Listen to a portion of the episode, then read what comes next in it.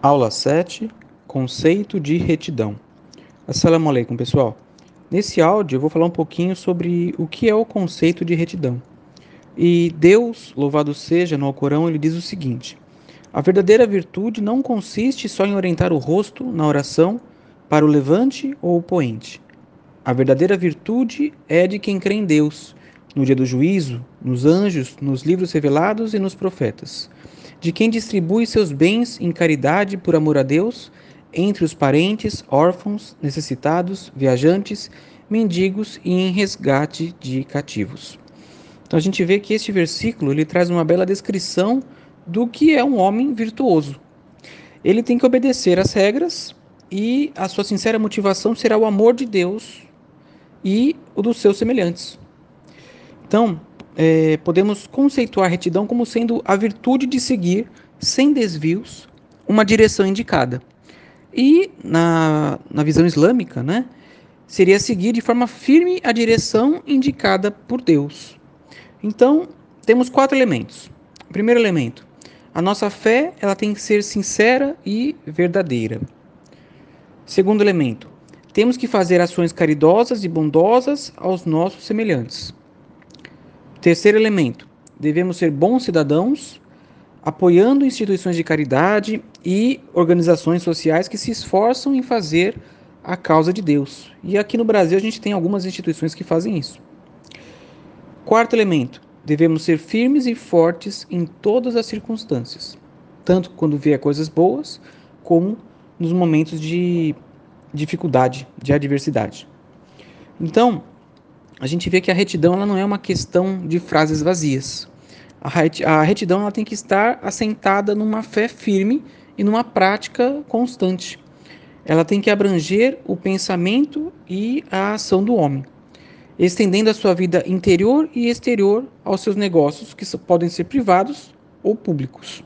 Ou seja, a pessoa ela tem que agir dessa forma em todos os ambientes da sua vida, não apenas é, na sua vida privada. Né? É, se o conceito de retidão, conceito islâmico de retidão, for cumprido, esta vida aqui ela vai ser mais pacífica e agradável. Obviamente que nesta vida a gente vai passar por vários desafios, porém, seguindo o que Deus ordenou, tudo ficará mais fácil. E agora, pessoal, eu vou falar um pouquinho sobre o conceito de piedade. É, o conceito de piedade também não é algo formal. Né? O Alcorão, ao dizer sobre os piedosos, descreve como as, aqueles que creem é, no invisível, que observam as orações e praticam caridade. Os piedosos são aqueles que estão a serviço de Deus, tanto em tempo de prosperidade quanto na adversidade. Ou seja, são aqueles que não é, que não vacilam, né? Quando vem algum problema, alguma coisa, eles é, continuam firmes realmente na fé. São aqueles que sabem conter a ira, né? E perdoar o próximo, porque têm ciência que Deus gosta das pessoas que fazem o bem, dos benfeitores. Os piedosos são aqueles que cometem falta e mencionam o nome de Deus e imploram pelo perdão. E aí, igual como consta no Corão, e quem pode perdoar os pecados se não for Deus? A recompensa dessas pessoas, do, dos piedosos, será o perdão do Senhor e jardins regados por rios, onde viverão eternamente. Então a gente vê, pessoal, que o conceito de piedade e é, retidão eles são bem próximos, são bem bem próximos, né? E é, cada um com sua característica, mas eles têm é, a ideia é a mesma, né? Fazer coisas boas, ser sincero, fazer caridade, agir de uma maneira firme, não importa em que circunstância, estar conectado a Deus. Isso é importante. E agora eu vou falar um pouquinho sobre o conceito de profecia. Veja só. Deus ele enviou vários profetas em diferentes épocas da história. Cada nação teve um ou mais profetas. Todos os profetas eles foram homens de bom caráter e que tinham uma boa honra né? eram respeitados. E eles foram escolhidos por Deus para transmitir à humanidade a sua mensagem. E aí a gente percebe que algumas características eles tinham. Por exemplo, eles eram honestos, tinham fé, eram inteligentes e eram íntegros. E é, esses homens eles não foram contestados na sua honra, eles eram pessoas respeitadas pelas pessoas. Embora que, como todo ser humano, eles possam ter cometido alguns erros durante a sua vida.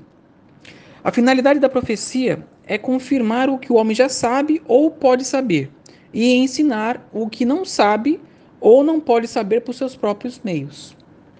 Consiste em ajudar o homem a encontrar o verdadeiro caminho de Deus, praticar o bem e evitar o mal.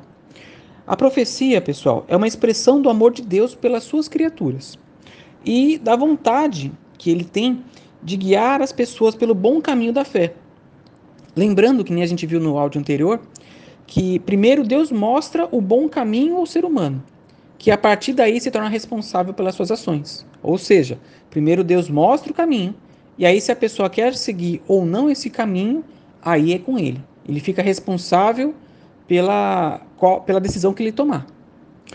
E aí, esses homens, os profetas, eles eram exemplos para todos os demais, falando o que era verdade, o que era revelado por Deus, estabelecendo a verdade e ajudando também as pessoas a compreenderem o verdadeiro significado dessa vida, que nada mais é do que adorar a Deus. Com base nisso, a gente vê que os muçulmanos eles não fazem é, discriminação entre os profetas. Eles acreditam em todos os profetas e os seus ensinamentos eles são válidos e complementares. Então mostra que os muçulmanos eles acreditam em todos os profetas e também acreditam em todos os livros que esses, esses profetas é, receberam de Deus. Ficamos por aqui nesse áudio, pessoal. Deus abençoe a todos. Assalamu alaikum.